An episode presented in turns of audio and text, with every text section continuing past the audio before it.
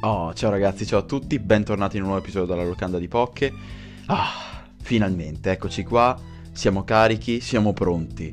Finalmente. Oh, allora, parto con una piccola premessa, era da tantissimo tempo, da veramente tanto tempo che volevamo fare questo episodio, questo fuori locanda episodio 2, perché comunque per chi non lo sapesse, un po' anche per spolverare un pochettino le, le idee e soprattutto i ricordi di quello che è, che è stato il fuori locanda hashtag 1, perché comunque l'hashtag ci deve essere sempre. Fuori locanda è proprio questa rubrica che, bene o male, che cosa fa? Parla di argomenti al di fuori della nostra comfort zone, che è appunto comfort zone tra virgolette, perché appunto questi argomenti qua che trattiamo in fuori locanda li sappiamo bene, molto bene, ed è una, una fattispecie di rubrica che esplora, ok, gli argomenti che non hanno a che vedere con il mondo di Monster Hunter. Ora, ci siamo detti episodi fa che comunque di Monster Hunter Rise Sunbreak non sta uscendo un cazzo perché è effettivamente vero e quindi noi ci stiamo effettivamente ampliando sempre di più per quanto riguarda la nostra collezione di episodi e soprattutto per quanto riguarda i nostri argomenti. Certo, quando usciranno eh, ad esempio news per quanto riguarda Sunbreak uscirà ovviamente il TG Locanda eh, ci saranno tante piccole cosette per quanto riguarda Sunbreak, per quanto riguarda gli aggiornamenti di Monster Hunter, però per ora, eh, da mese a mese, si continua con le cose fresche, si continua con le cose che soprattutto ci piacciono e che eh, portiamo volentieri sul podcast. Oggi, ragazzi, è arrivato il momento, perché comunque questo sarà una fattispecie di prima parte per quanto riguarda il, eh, il, podcast vero e proprio finale, l'episodio finale per quanto riguarda Elden Ring. Questo non è altro che un episodio un po' prequel, nel senso che parleremo un pochettino delle opinioni a caldo, le, le prime impressioni, no? Molti fanno così, nel senso proprio vere e proprie prime impressioni impressioni a caldo per quanto riguarda il videogioco di casa From Software. Ora, ovviamente qua in casa locanda di Pocche le imperfezioni, i problemi non tardano mai ad arrivare. Qual è il problema? È che oggi insieme a me doveva esserci anche il buon Scrade. Eh, il problema è che abbiamo fatto una chiamata su Discord e non so che cazzo è successo, però è, è tipo esploso tutto, lui aveva la voce, aveva una voce robotica mischiata con una che sembrava che parlasse dentro al cesso, oppure ad esempio i droidi di Star Wars, insomma un casino che voi non avete neanche un'idea, perciò niente, come sarà strutturato l'episodio ve lo spiego subito. Prima parlerò io, quindi praticamente bene o male le mie prime impressioni a caldo, e poi stacco parlerà Scrade, che farà appunto la sua parte, registrerà la sua parte in un orario non molto consono, però va bene. Eh, comunque, scherzi a parte, allora, noi per ora del trio siamo gli unici due che hanno effettivamente provato, testato eh, con mano il gioco. Perché? Perché effettivamente a non tutti può piacere, perché effettivamente appunto non tutti hanno 70 euro da sforzare al day one per comprarsi un cazzo di videogioco e quindi ci sta anche. Però scherzi a parte, allora, eh, Elden Ring io lo aspettavo da effettivamente... La, proprio il giorno in cui uscì il prequel praticamente. Quando uscì il pre-order io ero già, ero già lì pronto, ero già stra in hype perché comunque dal, dal, trailer, vi ricordate no? Quindi appunto quel fuori locanda episodio 1 era proprio che parlava delle nostre impressioni per quanto riguarda il trailer e diciamo che comunque eh, le impressioni quell'episodio là è stato molto interessante soprattutto molto molto preciso sul maturare delle idee concrete e soprattutto delle idee che appunto eh, si sarebbero evolute in questo futuro, in questo preciso momento, perché Elden Ring è uscito worldwide, c'è, è tra noi.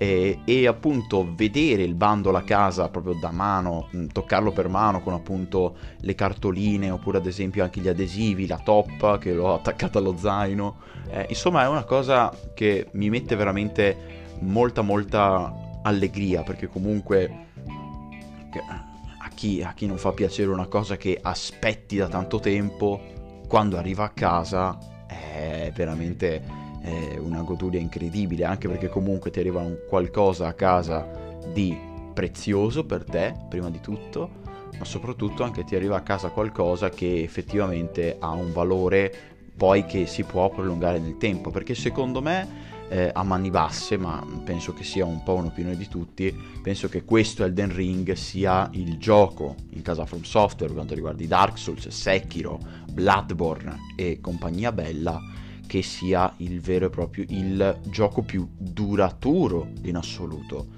Sia proprio per la mole, per la stazza, perché comunque è un gioco enorme ragazzi, stiamo parlando di secondo me buone 150 ore per finirlo tutto. Poi ovviamente ci sono secondo me anche i New Game Plus, eccetera, eccetera, eccetera. Però oggi qua mh, stiamo un pochettino a parlare per quanto riguarda le prime impressioni a caldo. E, ebbene, ho 12 ore di gioco, quindi comunque sono messo in un modo abbastanza tranquillo e, e diciamo che mi sto divertendo veramente, veramente tanto. Diciamo che, allora, questa è una cosa che ho, sto un po' eh, maturando per quanto riguarda il videogiocatore che sono, perché comunque ormai bisogna, bisogna dirsi così, bisogna eh, letteralmente eh, dire questa cosa per quanto riguarda il me, ok? Allora, diciamo che se fossi stato, ok, un pochettino più giovane, ok, perché comunque un pochettino, anzi con molto, anzi oserei dire con più tempo libero, perché ora non è che ci abbia proprio poi così tanto tempo libero da dedicarmi al gioco. Eh, però se avessi avuto molto più tempo libero, quindi appunto se avessi avuto qualche anno in meno, come se, se ne avessi, se avessi 60 anni, eh, diciamo che mh, mm, diciamo mi sarei chiuso molto di più. Perché ultimamente lo sto giocando sì, però non lo sto giocando appunto in un modo molto chiuso, in un modo, mm, guarda, mi chiudo in, in camera tre ore e faccio solo Elden Ring. No, me lo voglio godere, me lo voglio godere passo passo e soprattutto me lo voglio, me lo voglio godere con piccole dosi. Non voglio distruggermi con tipo 3 ore 4 al giorno, eh, non voglio appunto farmi la maratona eh, del weekend, anche perché comunque secondo me nel weekend ci sono tante altre cose eh, anche un pochettino più importanti da fare e quindi diciamo che penso che sia Elden Ring, penso che sia proprio il classico gioco eh, un grossissimo, un bellissimo miscuglio per quanto riguarda il gioco serale. Ti piazzi lì, tranquillo, eh, un'oretta e mezza, due volano praticamente dalle 9 alle, alle 23 più o meno, Discord in parte, è più o meno letteralmente come sto facendo io effettivamente. Perché appunto io me lo metto su PlayStation, sì, lo sto giocando su PlayStation e per fortuna, dato che comunque su, su PC ho sentito delle voci non molto interessanti, non molto belle, eh, però va bene. E diciamo che per me eh, mi sta veramente innanzitutto mi, mi, dà tanti stimoli perché proprio mi viene voglia appunto di arrivare alla sera di sedermi con calma qua sulla scrivania e giocare appunto ad Elden Ring che secondo me è veramente veramente un buonissimo miscuglio. Miscuglio perché? Proprio partiamo anche da questo principio. Miscuglio perché? Perché eh, Elden Ring fa la cosa che secondo me i Souls dovevano fare, o meglio, effettivamente non è che dovevano fare, che avevano il pretesto di fare, ma eh, che appunto dovevano un pochettino ampliarsi per quanto riguarda la solita idea di strada dritta, o meglio, non strada dritta, capitemi, nel senso strada dritta tra virgolette, perché comunque i Dark Souls hanno sempre delle strade belle segnate. Elden Ring non è altro che una strada dritta ma con molti incroci, con molte vie che intersecano questa strada dritta. E, e, questa cosa fa rendere il mondo molto più ampio, il mondo molto più bello e soprattutto un mondo che è, è bellissimo ragazzi, è proprio bello, bello da vedere, bello da esplorare. È un mondo veramente incredibile. Secondo me è uno dei migliori mondi per quanto riguarda un open world che io abbia mai visto.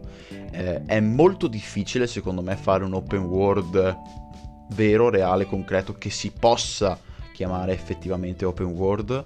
Uh, e secondo me Elden Ring è molto vicino dall'open world definitivo, o meglio, l'open world più bello, ok? Ovvero quello che racchiude il senso della parola open world eh, che sia mai uscito, perché effettivamente l'open world di Elden Ring è innanzitutto open world. Molti giochi open world eh, non sanno bene cosa significa la parola open world.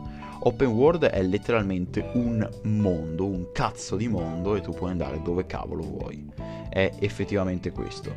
Eh, molti open world sono limitati, Elden Ring neanche per scherzo. Potete andare ovunque, potete fare qualunque cosa volete e soprattutto potete farla anche subito. Non ci sono tipo i livelli consigliati, non ci sono le cose prestabilite, non è che tipo tu non puoi andare in un punto se non sei in un tot livello se non hai una determinata arma. Tu puoi andare dove cazzo vuoi e questa cosa è bella fresca e soprattutto incornicia bene la parola open world, ragazzi. E penso che sia importantissima questa cosa, importantissima. E effettivamente, ragazzi, open world è sinonimo anche di grandezza, perché comunque da quando in qua un mondo è piccolo. Ebbene, la mappa di Elden Ring, ragazzi, è effettivamente gigantesca. È gigantesca, ragazzi. Molti appunto si sono fatti la supercazzola al day one, oppure anche ad esempio prima volta che hanno aperto la mappa dicendo "Oh, ma questa mappa è piccolina per me". Effettivamente la mappa risultava risultava piccolina eh, all'inizio del gioco. Poi appunto a mano a mano più torre esplori, più eh, ad esempio aree esplori e più alberi trovi, perché appunto i più alberi della vita trovi, ragazzi, il mondo diventa veramente un qualcosa di magico, un qualcosa di enorme e soprattutto un qualcosa che non è ripetitivo, perché anche qui ci sono i biomi, ci sono le ci sono tante cose, ci sono veramente tante tante cose, tante creature, ci sono tanti biomi diversi, tanti biomi che comunque parlano, eh, che sono vivi, che hanno NPC praticamente ad ogni cantone, che hanno appunto vere e proprie NPC con missioni dedicate, che hanno oggetti singoli dedicati, che hanno bottini unici. Questo è quello che fa Elden Ring. È un vero e proprio parco divertimenti, ragazzi, dove tu puoi andare dove cazzo vuoi e ogni singola via ha una meta diversa. Ed è qualcosa di magico, ragazzi. Qualcosa di magico. Eh, veramente, veramente bello. Bella esplorarla la mappa, sia a piedi che con torrente, torrente che poi tra l'altro dopo ne parleremo per quanto riguarda il combat system, però comunque eh, diciamo che come prima impressione ragazzi la mappa è assolutamente promossa, perché comunque è il gioco che ho visto, almeno con i miei occhi, più eh, simile a effettivamente la parola open world. Se tu mi dici, non so, il primo gioco che ti viene in mente con la parola open world, quello è Elden Ring, ragazzi. Quello è Elden Ring. Eh, e quindi appunto tanto di cappello per quanto riguarda From. Eh, diciamo che la mappa è anche molto simile a The Witcher, però al contrario della mappa di The Witcher, eh, o, me- o, meglio The Witcher 3 ragazzi, eh, The Witcher 3, la particolarità di quella mappa là è che quando la apri sembra enorme, gigantesca, onnipotente, in realtà è molto più piccola ragazzi di quel che sembra, è molto più piccola di quel che sembra. La mappa di Elden Ring invece è varia, complicata, eh, altimetrica, eh, poi con tanti, tanti dungeon e soprattutto tanti NPC. La terra è viva, è viva ragazzi e questa cosa è pazzesca, pazzesca, veramente veramente bella. Poi colori, luci, eh, poi ad esempio anche il mondo di gioco effettivo che si allontana dal mondo di Bloodborne in certi casi, in certi casi o meglio in certe zone eh, è abbastanza simile, però vabbè, nel senso è, è, chiaro perché comunque Elden Ring dovete un pochettino paragonarlo come, non so, una fattispecie di, di pignata dove metti dentro tutte le caramelle più gustose, quelle di Bloodborne, quelle di Dark Souls, anche quelle di Sekiro, e appunto è un'unione, un mischiotto, come ad esempio qua in Veneto, un misciotto di tutte queste cose messe assieme.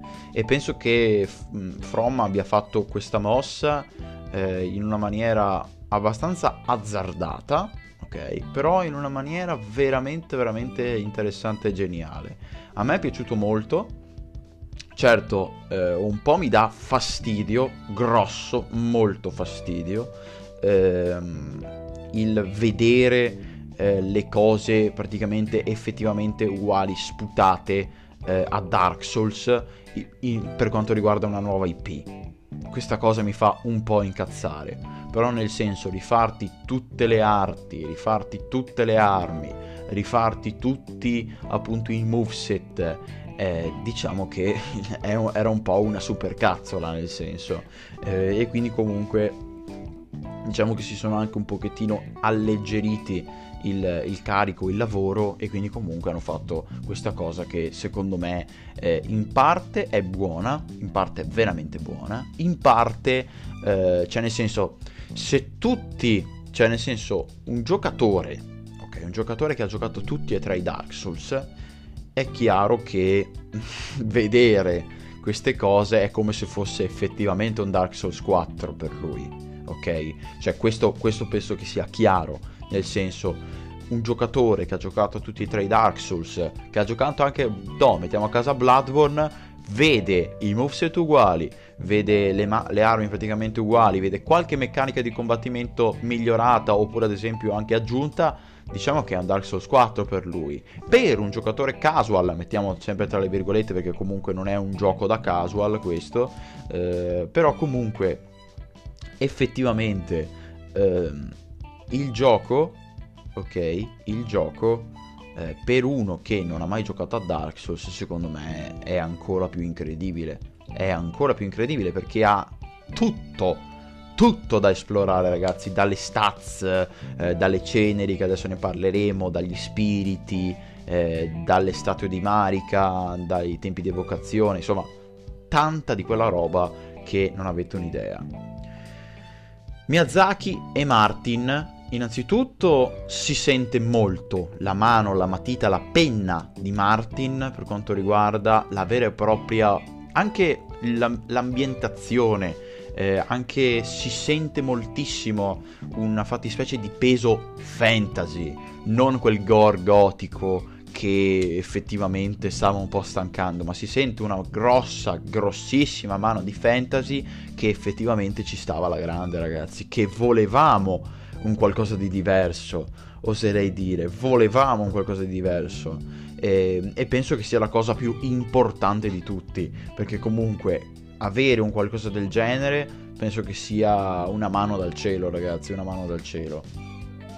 Poi allora eh, parliamo adesso del eh, combat system, ragazzi, perché il combat system è effettivamente quello di Dark Souls, ragazzi, c'è poco da fare.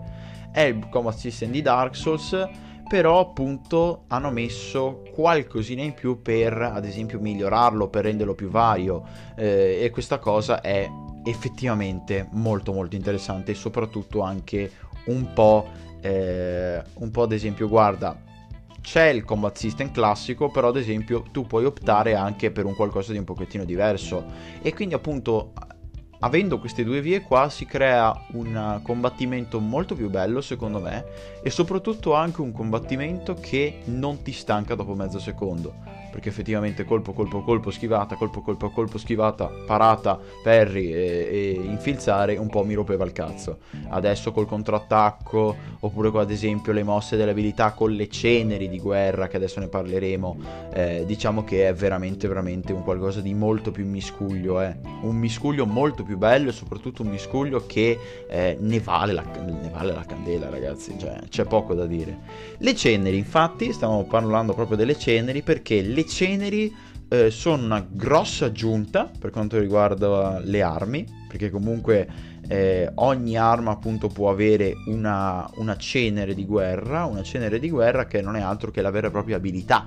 Ok, vi ricordate in Dark Souls 3 che c'erano praticamente due abilità per tre armi? Bene, qua eh, ci sono tante, tante abilità, tutte diverse, delle abilità che comunque hanno a che vedere con la zona, con appunto eh, l'elemento degli amici, ok? Dipende da tanti fattori, dipende da tante cose, ma soprattutto sono tutte abilità che hanno dell'utile. Infatti Elden Ring si punta tantissimo sul quality of life, tantissimo ragazzi, tanto tanto tanto, a partire dai menu minimal, belli, eh, molto molto ordinati, molto puliti, si vede che From ha preso pienamente con mano il lavoro fatto da, da Bluepoint con Demon Souls e si vede e io guarda li ringrazio, li ringrazio, veramente li ringrazio e penso che sia stata una delle cose più belle che, che abbiano fatto effettivamente.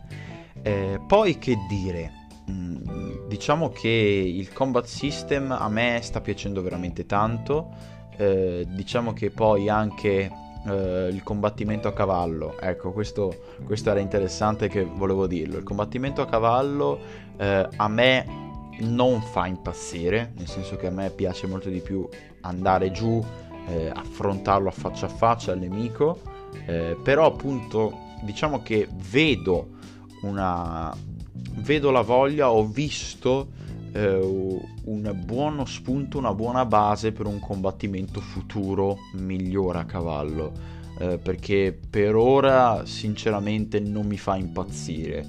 Però diciamo che se migliorano alcuni aspetti, se migliorano alcune cose, soprattutto se migliorano anche il modo di attaccare e rendere appunto torrente molto più facile da manovrare, allora diciamo che è un pochettino più serena la situazione.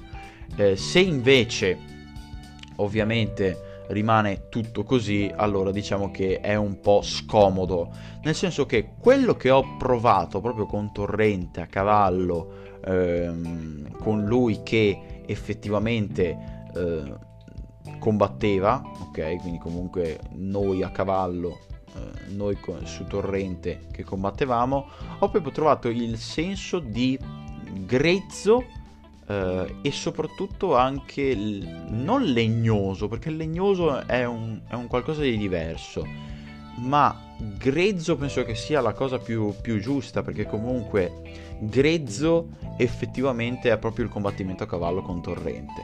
Perché? Perché effettivamente Torrente innanzitutto è molto grezzo, infatti. Eh, ma perché è grezzo? Perché effettivamente serve qualcosa per migliorarlo. Ok, serve effettivamente qualcosa.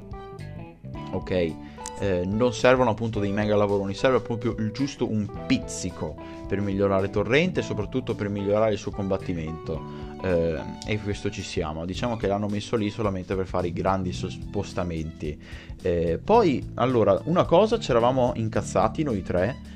Ci eravamo incazzati sul vero e proprio aumentare i checkpoint. Da averne praticamente uno a ogni tre zone in Bloodborne ad averne due ogni due metri qui in Elden Ring. Un po'... Allora, diciamo che prima eravamo parecchio incazzati, adesso io posso anche capirlo, perché avendo visto la mappa eh, e tutte le sue sfaccettature, tutte le sue proprio dimensioni che sono enormi, io lo ricordo, sono enormi, eh, posso anche capirlo, posso anche effettivamente capirlo. Poi, dipende anche dai checkpoint e nei checkpoint, quindi comunque dipende anche, eh, dipende anche effettivamente dal, dal coso, no? dipende dai... dipende anche dalle statue di Marika, dipende da tanti fattori, però comunque queste cose dei tanti checkpoint li posso anche capire e quindi ci sta anche abbastanza. Oh, e adesso ragazzi tocca, tocca parlare proprio dei dungeon. I dungeon ragazzi eh, sono belli, nel senso che sono effettivamente dei dungeon, sono la classica base di GDR che comunque è molto molto simile a Diablo effettivamente, tu arrivi a fine robo e ti dice guarda puoi ritornare all'inizio a posto, ritorna all'inizio, solo che alcuni dungeon io li ho trovati un po' troppo poveri di robe, eh, sono un pochettino troppo poveri, troppo spenti. Eh, e soprattutto eh, vorrei vederne ad esempio di più e soprattutto anche vederli molto più settati, mirati, ecco ad esempio. Eh, e poi voglio fare una piccola nota eh, per quanto riguarda Dark Souls perché effettivamente ragazzi la campagna, ok, adesso non sto, la campagna, ok, che parte da, dalla chiesa di Elle, no, che sinergo, la chiesa di Elle, ehm, appunto parte, eh, vai appunto verso la, il castello, Gran Tempesta, Matti, Margit, entri nel castello, quella effettivamente, effettiva campagna principale di Elden Ring, quello ragazzi è Dark Souls 4. Cioè, quello che ti ha, eh, quello che, o meglio, quello che ti propone From Software è tu hai un percorso lineare, preciso, pulito, quello di Dark Souls 4, quello di Elden Ring, la campagna di Elden Ring. Se vuoi però ci sono gli altri dungeon attorno, che sono appunto un pochettino più ristretti, però c'hai una bella esplorazione, c'hai una bella ampiezza di mappa e soprattutto anche c'hai una gran bella voglia di esplorarla questa mappa ragazzi, hai proprio una voglia matta di esplorarla. Quello che ti propone From, per quanto riguarda Dark Souls 4, perché effettivamente ragazzi è Dark Souls 4, quello che ti propone From è effettivamente Dark Souls ragazzi. Buio, cupo, con appunto assalti, eh, con eh, vere e proprie nemici dietro l'angolo.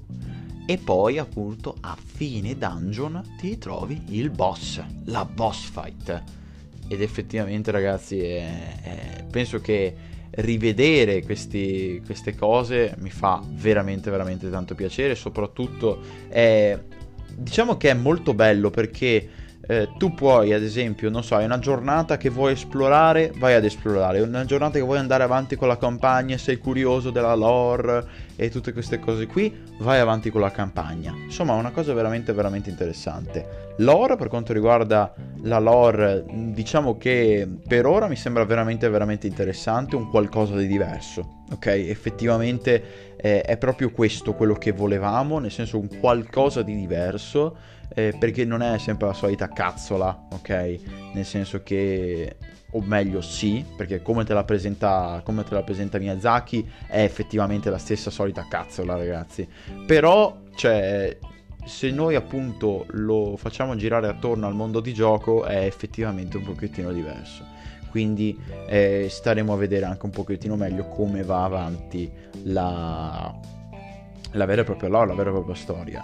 Ultimo però, ma non per meno per, per importanza, si va di boss. Boss ragazzi, allora abbiamo affrontato, o meglio ho affrontato eh, mini boss e boss. Per quanto riguarda i mini boss ho affrontato Patches che ritorna trionfante, eh, fiero soprattutto eh, dai, dai, vecchi Dark Souls, che tra l'altro Patches è un personaggio che c'è dappertutto, ragazzi, è proprio qualcosa di incredibile. Eh, e poi ho affrontato eh, altri due boss di due dungeon, praticamente, due o tre se non sbaglio, ma soprattutto per quanto riguarda i main boss ho affrontato Margit, che vabbè è praticamente il boss tutorial, un boss tutorial che non mi ha fatto impazzire, ok? Un boss tutorial che non mi ha fatto impazzire, nel senso che come boss tutorial è veramente veramente quasi esagerato, ok? Quasi esagerato. Per quanto riguarda Godfrey, eh, o meglio Godric, è letteralmente un Flame Lurker 2.0, perché comunque è un AOE continuo e è veramente qualcosa di rompicoglioni a volte, veramente. Comunque, scherzi a parte, conclusione, veramente veramente tanta roba ragazzi, veramente tanta roba, io non vedo l'ora di andare avanti, eh, impressioni a caldo assolutamente positive, nel senso che comunque il gioco è solido, è bello, è giocabile anche con una console di vecchia generazione e effettivamente eh, ha un sacco di roba da vedere, un sacco di roba da fare e soprattutto anche un sacco di ore ti tiene, ti tiene bello sveglio, quindi tanta tanta roba, super promosso per ora. Allora, io vi lascio da Scrade, ok? Che adesso tocca a lui, tocca alla sua parte. Eh, noi ci rivediamo ad un prossimo episodio che sarà molto importante, molto importante, ok? Mi, mi raccomando, Instagram, avete tutti i link qua sotto e noi ci rivediamo. Ciao ciao.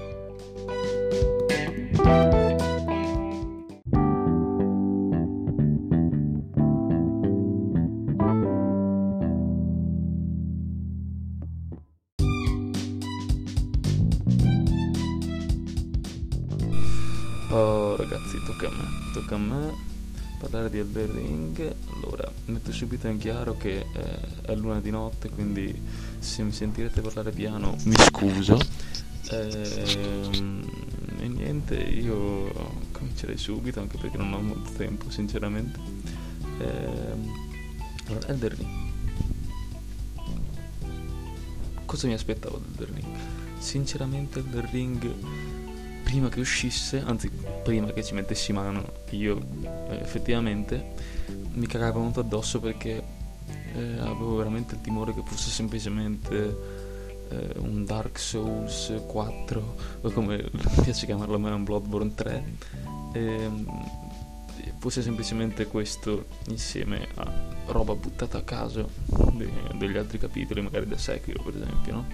e che in parte in realtà gioca a questo cioè in verità del ring veramente eh, alle, soprattutto a livello di gameplay base struttura base alla fine è veramente un Dark Souls 4 ma open world parlando dell'open world eh, però devo dire che veramente hanno fatto un buonissimo buonissimo lavoro. La libertà che hai è totale praticamente eh, non, ovviamente ci sono delle barriere date da cioè delle barriere delle mini barriere, mini barriere interne di progressione di certi dungeon cioè che magari per arrivare a un boss finale di un dungeon devi prima farne uno devi fare via un boss minore o devi sbloccare certe, certe chiavi ma ovviamente è normale ma le strade principali in realtà eh, sei completamente libero, cioè Godric te lo mettono come il pri- eh, come, come primo boss, no?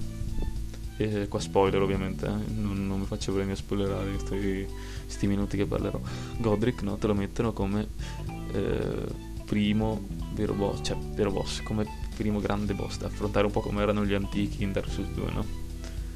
Ehm Soltanto che sì, te lo metto come primo, ma in realtà, da quello che ho visto io, potresti anche non cagarlo e andare a fare altri boss perché l'area non è chiusa. Ehm, almeno l'area iniziale, no? E la libertà che hai di girare la mappa è veramente totale e soprattutto non è una mappa di merda, cioè non è... Sì, ok, alla fin fine oh, mm, sto già notando che i mini dungeon, ma neanche i mini dungeon, più i mini mini dungeon, cioè quelle diciamo st- ehm, come dire rovine che trovi in tutta la, per tutta la mappa, no? Alla fine sono sempre uguali, sono delle rovine con dei nemici sparsi un po' a cazzo a difesa con una, sotto, una specie di can- cantina, sì, una specie di di discesa sottoterra in cui trovi un baule, magari difeso anche lì da un boss oppure da, da qualche nemico, ma alla fine sì, più o meno sempre quello, almeno per quello che ho visto io, eh, che penso di essere circa un quinto del gioco. Ehm, però c'è da dire che almeno eh, i nemici eh, che troviamo difesa di questi mini mini dungeon sono tutti, cioè veramente non eh, non, non, per ora non ho trovato sì, boss magari un po' simili o magari boss che poi ti ritrovi come nemici in giro. Però sono tutti veramente unici non c'è niente di reskinnato eh, almeno non palesemente eh, o niente con moveset completamente uguali uno dall'altro. Eh, invece i dungeon, i dungeon vedete già un po' più grandi quelli sono veramente tutti differenti in maniera completa e poi invece se vogliamo parlare di dungeon vero e proprio cioè per esempio del castello di Godric allora lì c'è veramente un, det- livello di dettaglio ehm, anche a, a, livello di, eh, di arredo no? perché è una cosa che si è persa con il tempo e poi, eh, che poi si danno riacquistata con, eh, con Dark Souls 3 è l'arredo eh, de- delle, de- delle magioni no? dei castelli o comunque delle varie strutture che troviamo in gioco che rendono l'ambiente più realistico, più immersivo, ecco. E qua hanno fatto veramente un lavorone, devo dire. E la libertà, ah, ecco, parlando sempre di libertà, anche la libertà all'interno di questi macro dungeon, di questi, diciamo, aree maggiori, eh, come appunto il castello di Gotrek, è veramente anche lì molto ampia, puoi, per, puoi addirittura saltare eh, sui cornicioni del castello per fare giri particolari, poi eh, fare certi giri per giocare stealth addirittura perché in questo gioco abbiamo lo stealth un po' come Sekiro anche se io non lo conosco bene Sekiro non so bene come funziona lo stealth lì però qui devo dire sì diciamo che mm, non è che giocherete cioè a meno che non veramente non costruite un personaggio in una certa maniera che non so come io sinceramente non è che giocherete stealth tutto il gioco perché alla fine il posizionamento dei nemici è quello dei, dei Souls classici, non è che c'è un, un cambiamento radicale del posizionamento dei nemici. Alla fine, molte volte non puoi neanche evitare di fare uno scontro diretto. Eh, o comunque anche se riesci a fare un backstab alle spalle a un nemico grosso in stealth non è che ti crei un vantaggio enorme. Quindi alla fine investi- secondo me investire troppo nello stealth non ha neanche tanto senso. Però puoi fare certi giochetti carini ma magari puoi skipparti certi nemici per andare eh, a poi recuperarli più avanti no? eh, a livello di ecco una cosa. Quando eh, annunci- stavano annunciando un po' i dettagli no, del gioco con i vari teaser e varie interviste. Una cosa che un po' mi ha fatto sorridere è che in Elden Ring non ci fossero gli anelli, che fa, eh, cioè, una cosa abbastanza buffa per quanto mi riguarda. E da un certo punto di vista sì, eh, io un po' per il meme, diciamo, eh, eh ci rosicavo però effettivamente ero un po' preoccupato quindi dicevo cazzo hanno tolto gli anelli che era una delle personalizzazioni più belle dei Souls metterono l'anellino che ti aumentava un po' quella statistica che magari ti, ti rendeva mh, mm, certe azioni più uniche. Mi viene in mente per esempio eh, gli anelli che ti rendono invisibile di Dark Souls 3 o gli anelli che ti rendono visibile le armi di Dark Souls 2 che cambiano completamente il gameplay. E qui io ero veramente preoccupato che si andasse a perdere questa chicca, ma l'hanno sostituita. A parte che hanno messo i medaglioni, che sono praticamente le stesse cose, semplicemente che gli spazi dei medaglioni vengono bloccati pian pianino, non hai 4 direttamente dall'inizio. Ma qui hanno aggiunto veramente da sto giro tante di quelle meccaniche nuove. Hanno, hanno aggiunto, vabbè, abbiamo, allora, abbiamo, hanno capito che tenere le tra virgolette estus di cura, quelle della magia, non bene, è la cosa migliore e giustamente hanno portato questa meccanica anche su Elder Ring. Eh, poi hanno messo eh, le, ehm, la Estus, diciamo tra virgolette, personalizzabile con le lacrime che è una cosa fighissima se ci pensate, che ovviamente ti crei la tua pozione con i tuoi effetti. Ehm, poi hanno messo le arti vere e proprie a sto giro, non sono quelle cazzate di Dark Souls 3 che non avevano senso di esistere, che nessuno usava, a parte per due abilità in croce eh, che tra l'altro sono pure intercambiabili. Sono pure intercambiabili, quindi ovviamente eh, certe ceneri, come vengono chiamate nel gioco, no? eh, non puoi mettere su certe armi. Ovviamente una cenere di, di, un'arma da taglio non la puoi mettere su un, un martello. Però comunque, già che c'è la possibilità, è davvero un salto di qualità enorme. Eh, anche perché è dalle ceneri adesso che si. da queste abilità che si decide l'elemento dell'arma. Cioè non c'è più bisogno di andare a trovare quella pietra di, che trovi in cima al greppo e poi la metti sull'arma dando un potenziamento di un fabbro speciale. No, è molto più diretto, più semplice, la cambi al falò, al volo, al massimo, così così non ti costringe anche a cambiare build solo per una cazzata, no? Cioè, mi viene in mente magari su, su, su di quelle vecchie tu creavi un personaggio che era super efficace, poi arrivavi a una zona, eri costretto a cambiare arma soltanto perché ti facevano il culo e quelle che i momenti che avevi facevano schifo per quei tipi di, di zona, no? E uno può dire, eh, ma così sarebbe meglio in realtà perché così ti costringe a cambiare stile di gioco. Che sì, è vero, però secondo me se uno si costruisce un personaggio mm, non può a un certo punto di colpo cambiare, anche, anche perché per esempio sul The Ring eh, hanno reso eh, il livellamento, il livellamento, oddio, che cazzo ho detto? Beh, ehm, diciamo il um, aumentare di livello molto più lento. Ci, ti, o meglio, i nemici danno molte meno anime. Cioè, i, i boss, quelli iniziali, ti danno 3000 anime se va bene. E secondo me è un bonus perché oltre a renderti sicuramente magari il, l'avventura più lunga, che ci sta sempre, che poi per un gioco open world del genere. Ehm, diciamo ti per... Cioè, devi pensarci di più sui livelli. A me viene in mente, per esempio, Dark Souls 2 che ti riempie di livelli dall'inizio alla fine. Tu arrivi a fine gioco che, che hai tutte le statistiche veramente altissime. Magari succederà anche su Elden Ring, ma comunque la progressione è più diluita, ecco, è più sparsa nel tempo di gioco. Ehm, poi altro da dire, cosa potrei aggiungere? Beh, armi nemici le armi ovviamente che sono tutte fighissime eh, l'armatura vabbè non ne parliamo. Ah, ecco la proprietà di armatura. A sto giro le difese sembrano valere un, almeno un po' di più di Dark Souls 3 eh, se ti metti l'armatura pesante. Si sente la differenza di danni ma anche di tanto rispetto a, a essere nudo una cosa la poise non ho capito se c'è quella passiva e se c'è è comunque praticamente quasi inutile.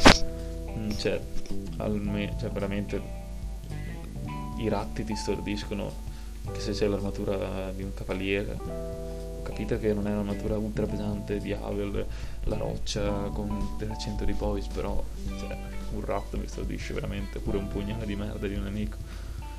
Quindi magari, ecco, poi sono anche inizio gioco adesso, però magari più avanti eh, testerò anche con le armature pesanti, vedrò se eh, effettivamente la poise funziona in qualche maniera oppure se è diventata, cioè se è ancora inutile come era in Dark Souls 3. Eh, finito l'argomento poise che è una, delle poche robe diciamo che ancora mi preoccupa parecchio. Eh, oh, NPC veramente tantissimi, eh, tutti fieri abbastanza, cioè fieri nel senso, mh, mm, tanti vendor ecco. Nella mappa, soprattutto diciamo quelle non da, non da, cioè non dungeon, nella mappa aperta, ecco, nella campagna tra virgolette, trovi veramente tanti vendor che ti vendono veramente, cioè eh, ti vendono piccole cose che ti fanno progredire. Ehm, anche lì ti aiutano a progredire in maniera piccola ma comunque ti senti appagato no? perché hai fatto quel passetto hai scoperto quel ehm, hai, hai, scoperto quel vendor che ti vende ehm, quel uh, oggetto che ti serve per craftare magari una roba che volevi fare oppure che ti vende eh, un'arma che ti piace che ti vende dei rifornimenti specifici cioè è tutto cioè dal ring è un continuo godimento perché è riempito veramente di mm, anche non piccole, cioè di, di co- anche di cose abbastanza grosse che e e sono costanti. Quello è bello, anche come dicevo prima, la mappa non c'è mai un punto che veramente dici ok, qui non c'è un cazzo da fare. Qui è un, è un punto vuoto, oppure qui hanno messo dei tesori a cazzo perché eh, non, non, sapevano come riempire la mappa. No, è veramente costruita in maniera buona, devo dire, molto buona. Ehm, ah, ecco, Adesso ho fatto un botto di complimenti a Stelden Ring, però devo dire una cosa ragazzi, veramente... Ma ho capito i problemi tecnici, ma che cazzo di, di merda è? Cioè, io lo sto giocando su Xbox One, no? Ma che cazzo è? Ma che cazzo è? Ma che cazzo ci vuole in testa pubblicare un gioco che va a 20 fps eh, quasi costanti, fra poco? Vabbè, quasi costanti no, però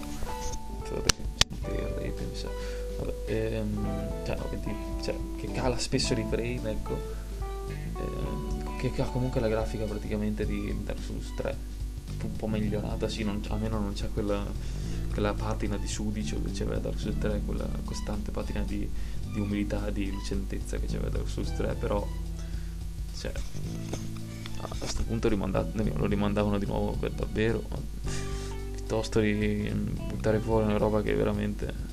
Eh, quando c'è a parte poi il lag no?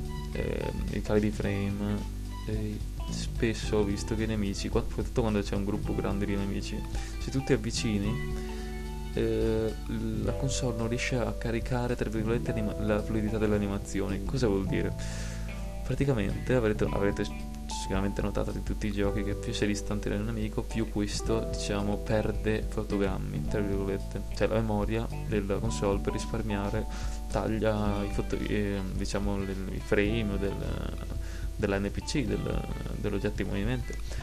Eh, questo per risparmiare appunto la memoria. E poi, però quando ti avvicini ovviamente, a meno che non è un gioco un album di fotografie eh, dove i, questi frame persi dovrebbero ricominciare eh, a ricomparire no? dovrebbero cioè, dovrebbe tornare fluida l'animazione praticamente però visto che con gruppi grossi di nemici questo non succede o comunque ci mette parecchio quindi ti ritrovi stai combattendo con un nemico e lo vedi che si muove dio buono manco fosse una fotomodella che cambia pose ecco, questa è, l'unica ma vera, però l'unica sì, però l'unica veramente grande lamentela che ho per Elden per ora. E boh, basta, qua è anche finito, anche perché Dio Khan vuole andare a dormire. E date in buona a tutti quanti, no dai, vi voglio bene, scherzo. E, basta. Se ci saranno aggiornamenti grossi su Elden Ring oppure anno davanti vorrò dire qualcosa di nuovo, magari mi organizzerò con il buon Frost e faremo un episodio effettivamente insieme. Eh, in quanto oggi non abbiamo potuto per vari problemi tecnici ovviamente miei. E con questo concludo eh, baci abbracci e buonanotte